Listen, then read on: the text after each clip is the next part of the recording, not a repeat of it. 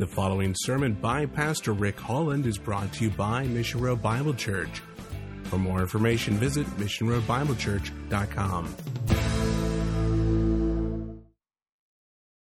It speaks to those who are under the law, so that every mouth may be closed and all the world may become accountable to God.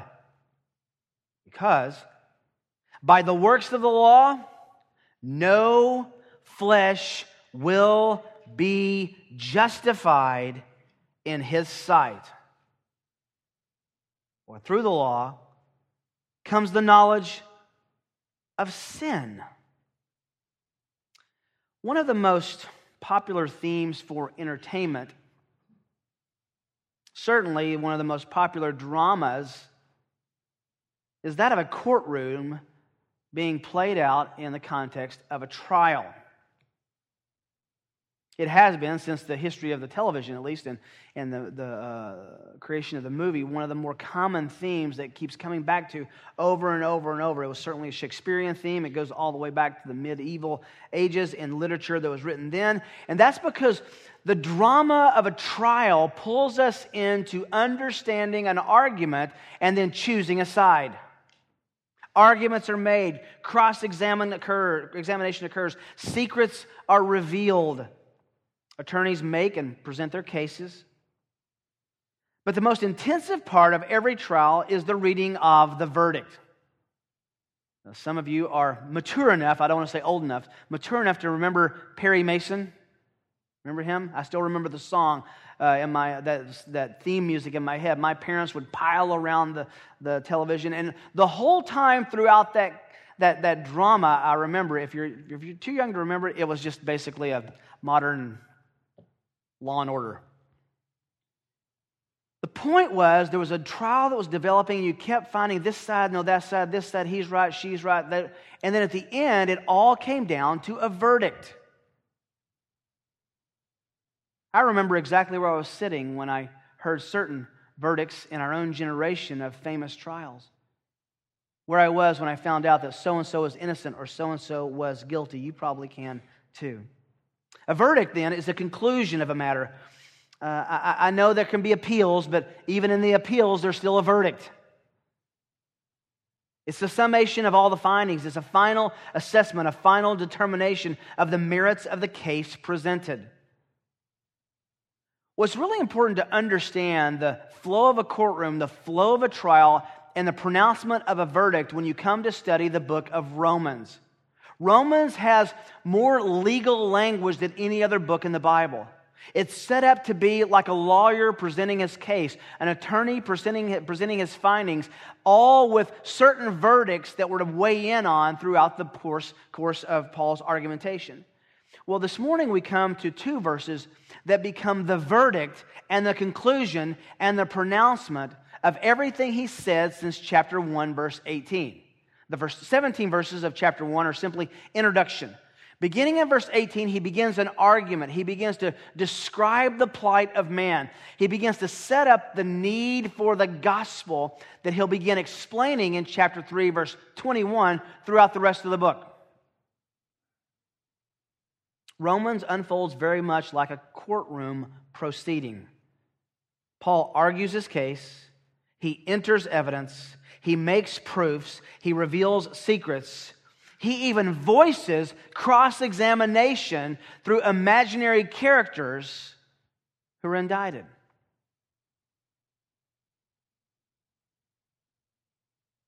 But the main parallel between the book of Romans and a trial is that the apostle frequently stops and says, I'm going to make a conclusion. We're going to draw a verdict. You need to know what the pronouncement is based on the arguments that I've presented. And that's where we are today. This is the first case he makes in the book. And can I say this? It's the first case that has to be made in every evangelistic effort. It's the first case that has to be made in every receiving of the gospel. He sets out in verse 18 of chapter 1 through the end of chapter 3, verse 20, to simply say this Every man ever born is in trouble with God. Every person who's ever drawn a breath has been born under the righteous indignation of a holy and wrathful God, and we have drawn the ire of the holiness of God, and all stand in need of bashing judgment by a righteous God. In fact, the first chapter through chapter 2, into chapter 3, down to verse 20, is really super bad news. And as we've said from the very beginning, if you don't like being called names, Romans is not the book for you to, to study because Paul piles it on us and he ultimately piles the final uh, uh, uh weight of his argument on us in these two simple verses. Now, if you've noticed the, the tack that we've taken in Romans, uh, even stopping after every chapter and doing a review, nowhere I think is it more important in any book of the Bible to catch, maintain, and, and kind of surf on the wave of the argument more than Romans. Romans is, it can't be preached as a series of independent sermons. Paul is building a case. He's making an argument. And nowhere does context matter probably any more than in this book. In real estate, you know that the number one uh, uh, word is context. Con- the first three words of real estate are context. No, they're not. They're real, uh, location, location, location. And in Bible interpretation, it's context, context, context. I have it written out right in my notes. Context, context, context. What does the passage mean in light of what came before? What does the passage introduce in light of what's coming after? In the original designation of this book as God's Word, remember, in the canonicity of the book of Romans, there were no chapter divisions, there were no verse designations. You read it as one volume to be understood really in one sitting from the beginning to the end. And I say all that to, to let you know why there's so much review in these sermons and there's so much looking ahead in these sermons because we're, we're just dropping into the middle of a train that has many cars and an engine and a caboose. It's going somewhere. And we're just looking at one of the cars in any one of these paragraphs, in any one of these verses that we pull out. This is a verdict, though, that Paul makes. After verse 20, in fact, you can do this this week. After today, verse 20, and beginning in verse 21, there is a massive, deep, gasping breath of gospel air. This is the final nail that Paul drives into the coffin of our depravity. But it's because we see how bad it is that beginning next week, we're going to start studying how good, how amazing, how refreshing, how unbelievable, how, how indescribable the greatness of the gospel is. Let's look at these two verses this morning. And as we do, I want to discover with you, with you two climactic reflections about man's accountability before God.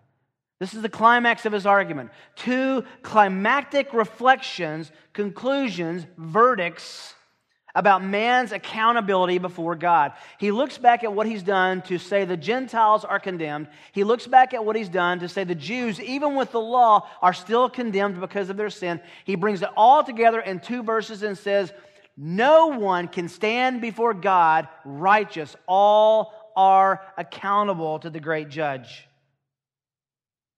Now, in order to bring this section to a verdict and to a conclusion, he reflects, he looks back, he pulls all the arguments together. That first climactic reflection that he looks back on is really to say this. We need to understand that when you're dealing with God, it's a one sided conversation. When you're dealing with God, it is entirely one sided.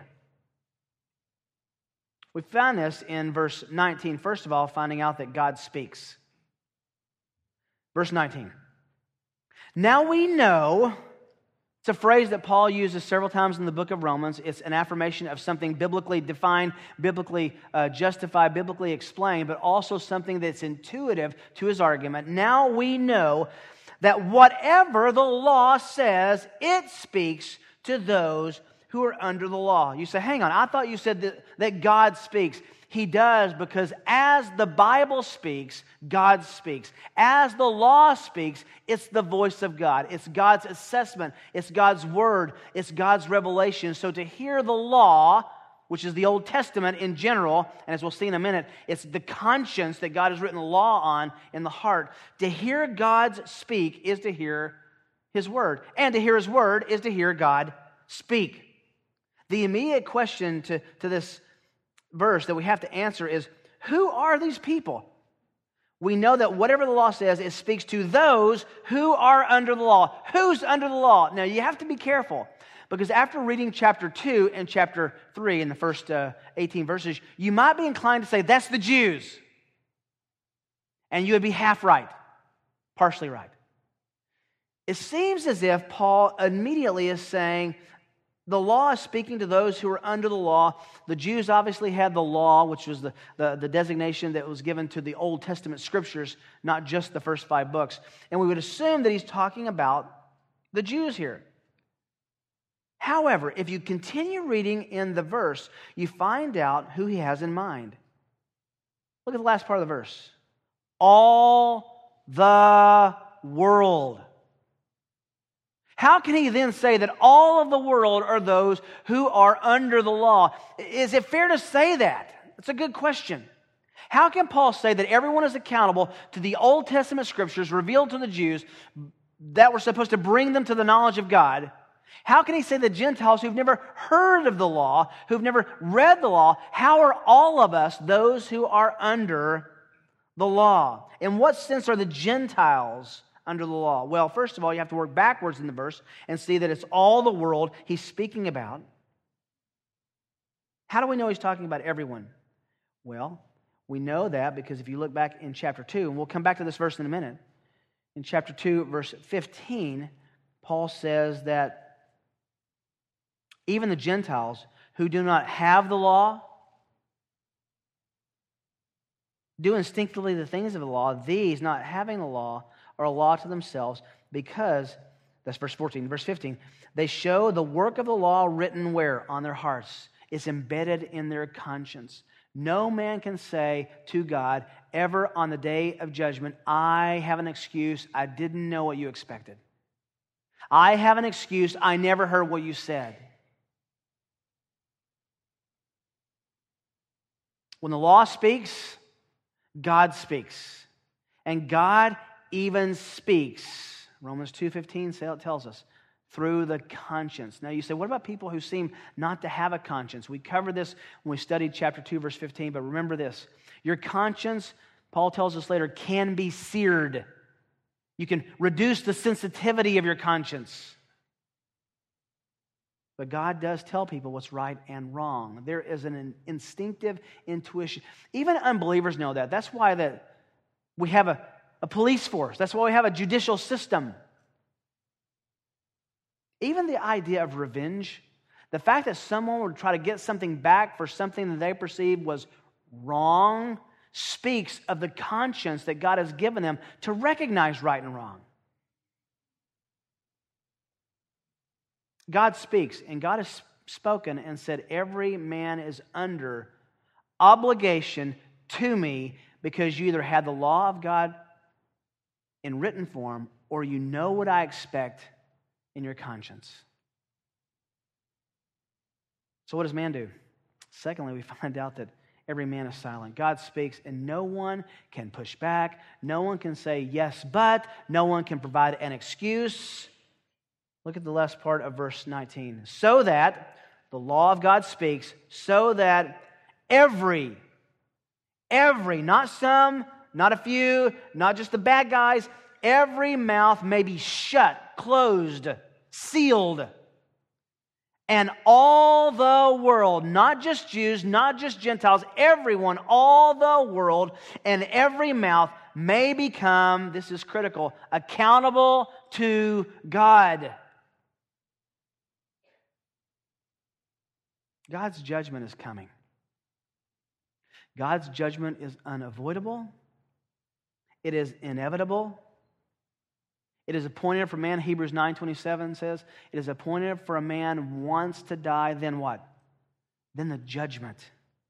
It is comprehensive, it is universal, it is personal, it is specific, it is applied to every man. No one will escape the judgment of God.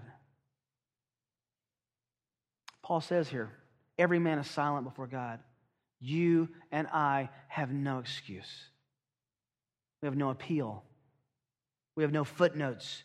We have no attorney who will help talk us out of hell. No one, when we stand before God, none of us will have any offer, any plea bargain, any appeal. Now, this reality is just simply stunning. Every mouth will be closed, every tongue silenced at the final accounting. It's a, an overwhelming thought. Think of that final judgment. But I was good. You weren't good enough. But I didn't do this, but you did do that. Yes, but, yes, but. No one will even offer a complaint. Because instantly, in the presence of God, everyone will know that they are rightly and justly accused. Now, if you're like me, you, you hear that, and if you love God and you love His Word, you say, Well, I want to respond to that. But why don't people who hear that respond? Why don't people deal with the inevitability of the coming judgment? Would you hold your finger there and turn back to Ecclesiastes chapter 12? This is a, a really important theological point that needs to be driven home, and we need to understand this in dealing with our families in evangelism and dealing with our friends and coworkers and other students and in evangelism. Ecclesiastes chapter 12.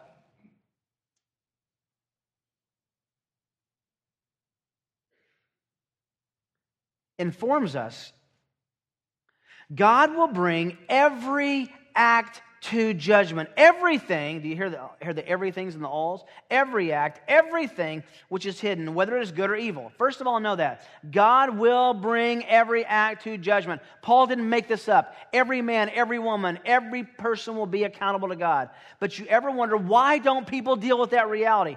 Look at verse 11. I mean, it's chapter 8, verse 11. Got to go back. Chapter 8, verse 11. Because the sentence against an evil deed is not executed quickly, because when you sin, God doesn't strike you dead, He doesn't give you punishment, because that sentence against an evil deed is not executed quickly, therefore, the hearts of the sons of men among them are given fully to do evil.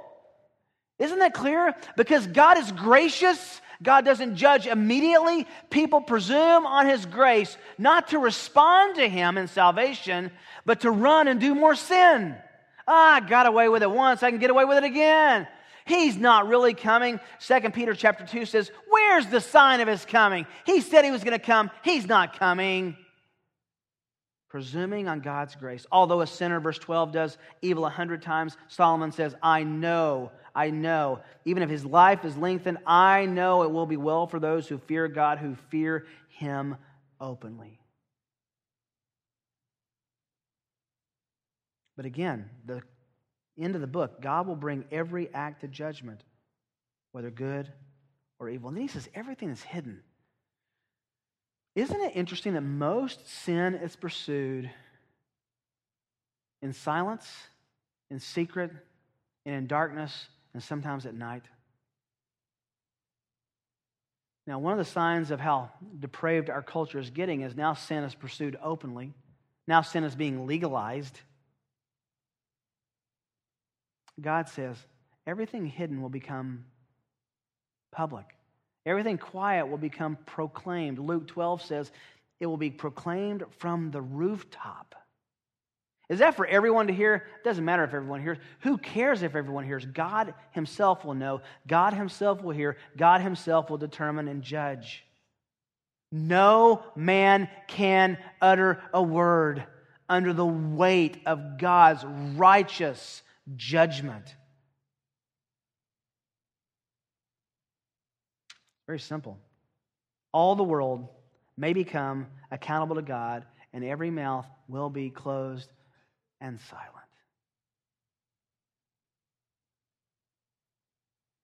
It gets worse. Secondly, this climactic reflection, we look at an all encompassing conclusion. An all encompassing conclusion. This is it. After three and a half chapters, this is Paul stamping the exclamation point on his argument. What's that all encompassing conclusion? Well, let's look at it in two parts. First of all, we find that all are condemned in God's sight. He said it generally, now he's going to say it specifically. All are condemned in God's sight. Verse 20. Because by the works of the law, no flesh. This is such an important phrase. Underline this in your mind, if not in your Bible. No flesh will be justified in his sight. Now, there are two words you're going to have to link together over the next five chapters the word justification and justified, and the word righteous and made righteous. What's the problem? Paul's presenting the problem. Every man stands condemned, no righteousness, no righteous standing before God. He's righteous, we're unholy, we're unrighteous. Those two can't mix, therefore we're condemned. This word justified is so important. We'll see in verse 21, going down to the end of the chapter, that we need to be justified, made right, made righteous, made just before Him.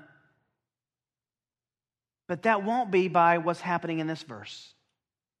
By the works of the law, no flesh will be justified in His sight. We have to slow down here for a minute. One of the most important verses in Romans one of the most important concepts and themes in the entire Bible.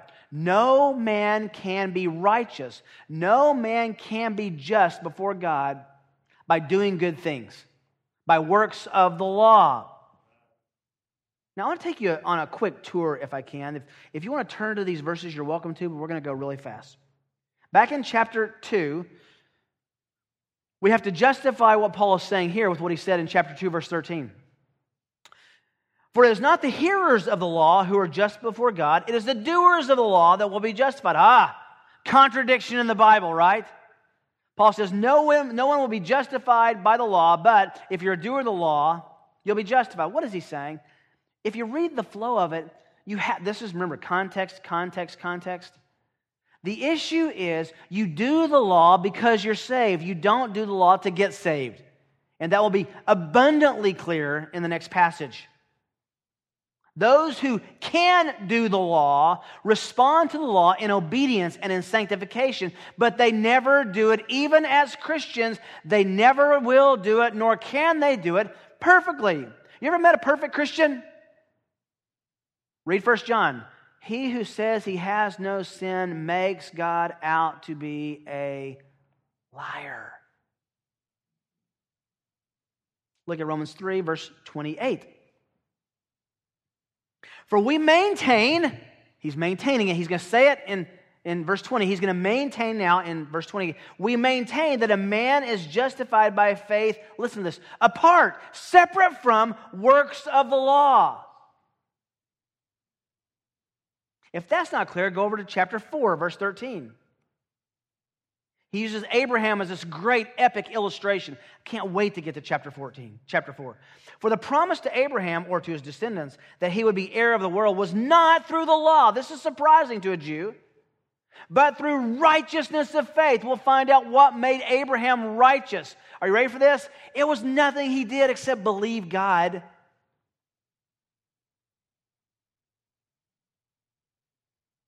In Acts chapter 13, Verse 39 And through Jesus, through him, everyone who believes is freed from all things from which you could not be freed through the law of Moses. Even though you tried to obey, even though you, you tried to obey what was right and wrong in your heart, the law of God in your heart, the law of God in God's word, you tried to obey, you were still bound and enslaved to that because you couldn't do it perfectly. You could never be freed through the law of Moses. And we have to look at this is going to be very tempting today, but we're going to wait till we get into the next section to look at Galatians chapter 2. Galatians 2:16. Nevertheless, knowing that a man is not justified by the works of the law, just what Paul said to the Romans, but through faith in Jesus Christ. Even we uh, have believed in in, in Christ Jesus, so that we may be justified by faith in Christ, not by the works of the law. Since by the works of the law, no flesh, he says it exactly again, will be justified. Galatians 3, verse 10. For as a man, eh, for as many as are the works of the law, are under a curse. What? I'm trying to obey God, trying to obey the law, and I'm under a curse? Sure. For it is written, Cursed is everyone who does not abide by all, all these things written in the book of the law to perform them. Perfection is required. Now, that no one is justified by the law before God is evident, for the righteous man shall live by faith. However, the law is not of faith. On the contrary, he who practices them shall live by them. Christ redeemed us from the curse of the law, having become a curse for us. For it is written, Cursed is everyone who hangs on a tree. What's he saying there? God demands perfection. None of us, none of us have done that. But Christ, who was perfect, took the curse of the law on himself and gave his righteousness to those who would believe. Galatians 5 4, you've been severed from Christ. You who are seeking to be justified by the law, you have fallen from grace. You know what he's saying? You cannot work your way into heaven. You will never, ever, ever, ever be good enough. You want it even simpler? Ephesians 2. For by grace you have been saved through faith. It's not of yourselves, it's the gift of God, not as a result of works. What kind of works are those? You read the context, it's works of the law that no one can boast. Titus 3 5. He saved us not on the basis of deeds which we have done in righteousness, but according to his mercy, by the washing of regeneration and by the renewing of the Holy Spirit, which he poured out upon us richly through Jesus Christ our Savior, so that being justified, oh, so fresh to hear, being justified by his grace, we would be made heirs according to the hope of eternal life. What's Paul's argument here in Romans 3? What's Paul's argument in all those verses we just read? Is simply this You can't be good enough. You're not good enough.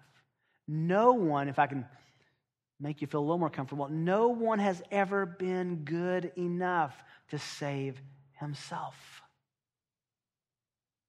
Paul's argument in Romans and the testimony of the whole of Scripture is irrefutable. No one can ever be righteous and justified in God's sight by the works of the law or by doing any good works.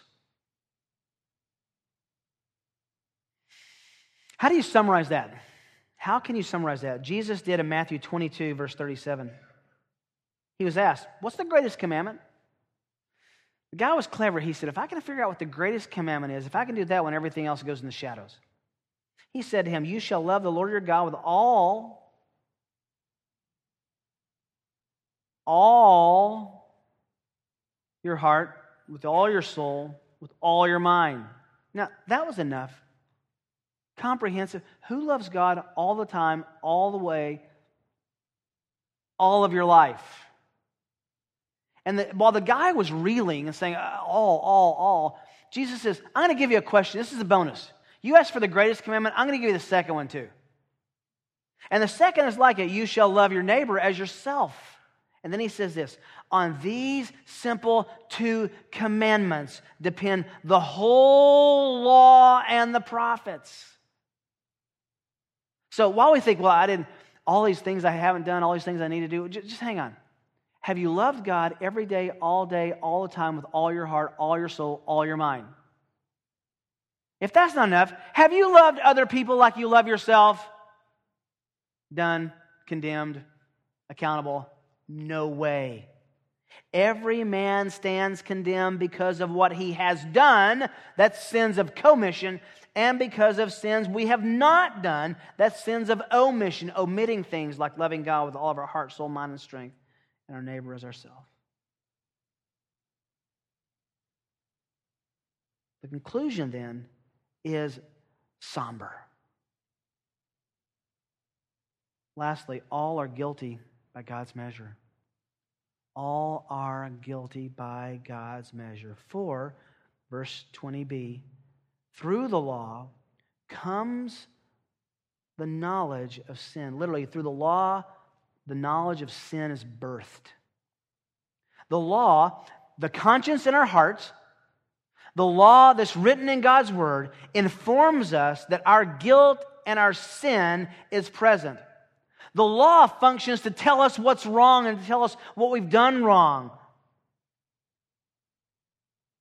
The Jew is condemned by the law because he knows the Old Testament and doesn't obey it perfectly, doesn't love the Lord with all, all, all, and doesn't love his neighbor as, as himself. The Gentile is condemned because the law on his heart condemns him when he errs. So, what does the law actually do? We're going to come back to this passage, but you might want to mark it in your mind. It's very important. Galatians chapter 3, verse 24 says, Therefore, the law has become our teacher, our instructor, our, our tutor to lead us to Christ. Don't, don't underestimate how important that text is. The law has become our tutor to lead us, not to obey it better, not to be gooder and to try harder. The law has become our instructor to lead us to Christ. How does it do that? Well, verse 25 says, in faith, now that faith has come, we are no longer under a tutor. You know what the law does? It confirms what your heart tells you that you are indeed a bad person. If you came to church this morning expecting some self esteem, you came the wrong day. You know the best news in the Bible is? Is that your self esteem should be shattered. Oh, he's a good guy. No, he's not. He's not a good guy. She's such a sweetheart. No, her heart's wicked. No, there, there is none righteous. How many? Not even one. Now, that doesn't mean we can't say that, you know, a sweet little girl running around our church, a handsome little guy, is what a sweetheart or what a great. We're not going to change our language. We all understand what we mean, but understand this. It doesn't change the fact that the human heart is wicked, desperately depraved, and can't even be known by its owner. The law puts us in a position of knowing that we're condemned. You don't obey, obey, obey so that you get, get, get. You obey and fail and obey and fail and try to obey and fail and try and try and try and fail so that you realize you can never do this. The law is God's perfect standard given to us to expect perfection that we will never do so that we will know we need a Savior. So, Paul builds this case for the better part of three chapters. And at the end of verse 20, we really, you know what we really do is we end up in, in Revelation chapter 20. Let me just read that for you, verse 12. Such riveting truth. I saw the dead Final judgment, the great and the small, standing before the throne. And the books were opened, and another book was opened, which is the book of life. And the dead were judged from the things which were written in the book according to their deeds.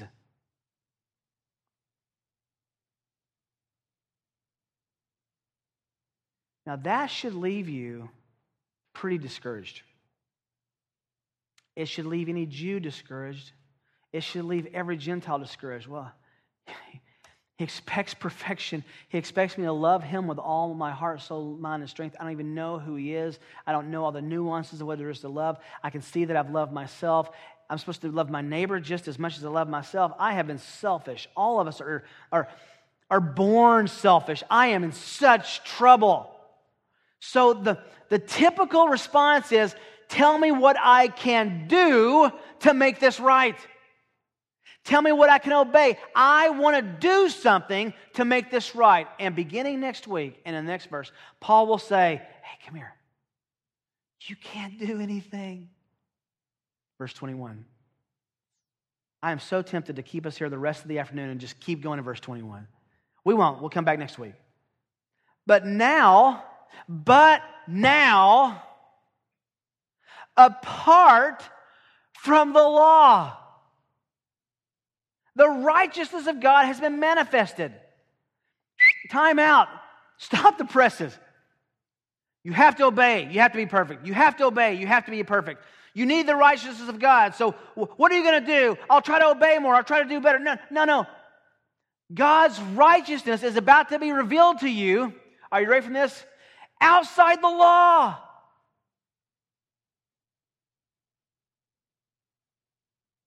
Being witnessed by the law and the prophets. It's not, doesn't just, doesn't contradict the law. Verse 22 even the righteousness of God. Ugh, how do we get this? Through faith, not doing more, trying harder, but believing through faith. Where? In Jesus Christ. It would be sacrilege to read verse 20 without verse 21. We would go home spiritual Eeyores in a moment. This is if you hear me over the next few weeks, just with a repetitive stress disorder where I just keep saying the same thing over and over, I've been so overwhelmed by this, and I think Paul is so overwhelmed by this, and he wants us to be overwhelmed by this. You just have to understand this. Paul spends up to chapter 3, verse 20, telling us, You're just no good. Not even one of you. You're in trouble before God. Creating this desperation, this panting in our soul. What can I do? What must I do to be right before God? What, what, what must I do to be saved? What do you do? You know what you do? You believe. And that's so incredible that after he says that, he's going to go on now for five more chapters to say, No, really. No, no, really.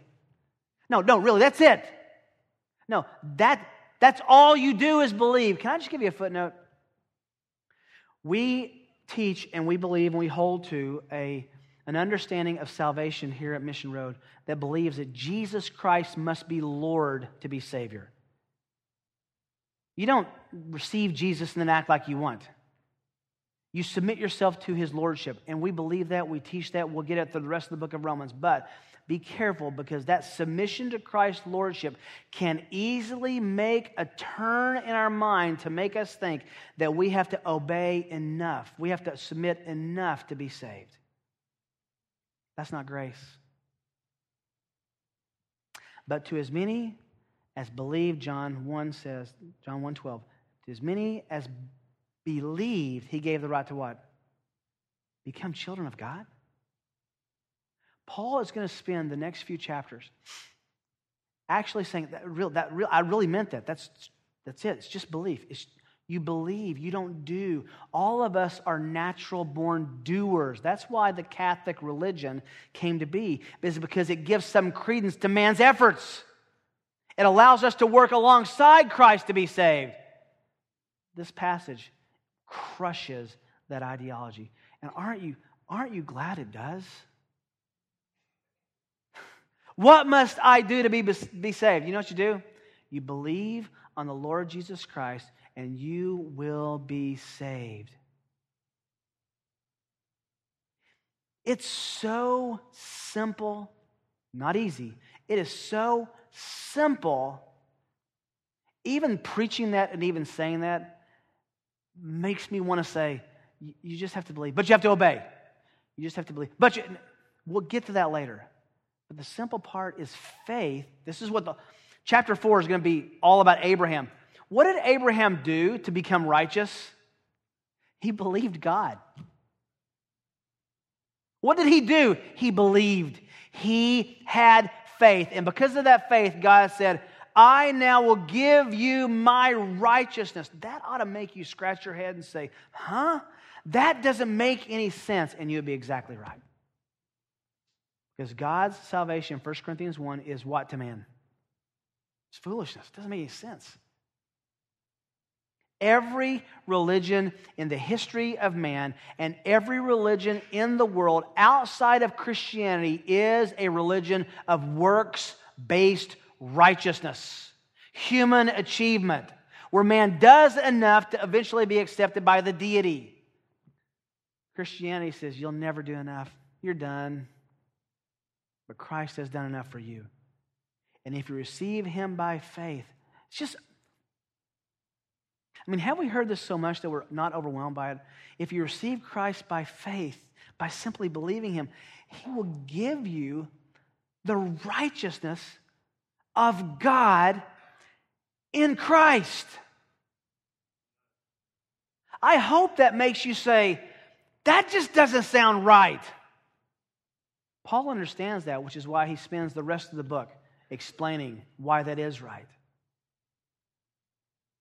the righteousness of God, verse 22, through faith in Christ Jesus for all those who do what? Who believe. Was that Jews or Gentiles? There's no distinction. You know why? Because they're all level. All have sinned and fall short of the glory of God. I'll stop or we'll keep going. It's just, He answers our soul's cry. By faith, you have been saved sola fide, by faith alone. Solus Christus, in Christ alone. Because of what? Solus gratias, his grace alone. Stop trying. We obey because we love God. We don't obey and we don't try to do the works of the law and we don't try to do right things so that God will look down and say, hmm, nice job, you get to come to heaven. Oh, I see you doing that. You're in. You made the cut. No one makes the cut except those who believe they can't and that Christ makes the cut for them. Would you bow your heads with me? Uh, Father, I just, I'm in awe again that it's so simple, not easy, but it's so simple. It's unbelievable unbelievable, unimaginable that you would grant your favor, grant your grace, grant your mercy, grant your righteousness, give us perfection, make us in right standing before you, Lord, because we believe what you've done. But what you've done is so impressive. To take our sin away by crucifying your only begotten Son.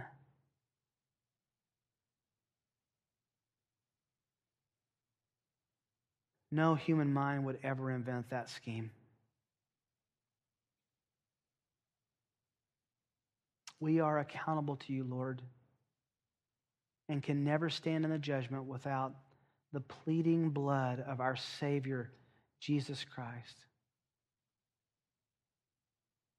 Grant faith to an unbeliever who may be here. Grant faith to believe that you have lived and died for their souls. And to cease striving, to quit trying to please you, to gain your favor. And then, Lord, then obedience. What a joy obedience is to smile with you at our efforts to be like you, to be like Christ, to imitate you in your character. Because you've given us faith, not in order to get faith.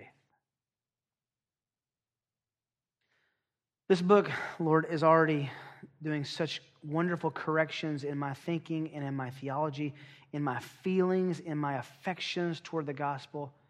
Help it to be a corrective in all of our hearts, instructive and informative. We want to think better. We want to think more accurately about the gospel. Please teach us. Cause our instruction, cause your instruction in our hearts, rather to be something we meditate on, we talk about, we encourage each other with. So that we can do better at loving you with all of our heart, all of our might, all of our strength. So that our neighbors are loved better than we love ourselves. And people will see our good works, Lord, and they will glorify our Father who's in heaven, knowing that those would never come from us. So, give us divine illumination to be able to recognize our depravity and divine illumination to see the grace that's in the cross. For our good and satisfaction, and Lord, for your glory, we pray. In Jesus' name, amen. You've been listening to a presentation of Mission Road Bible Church in Prairie Village, Kansas. For more information, visit Mission Road Bible missionroadbiblechurch.com dot com.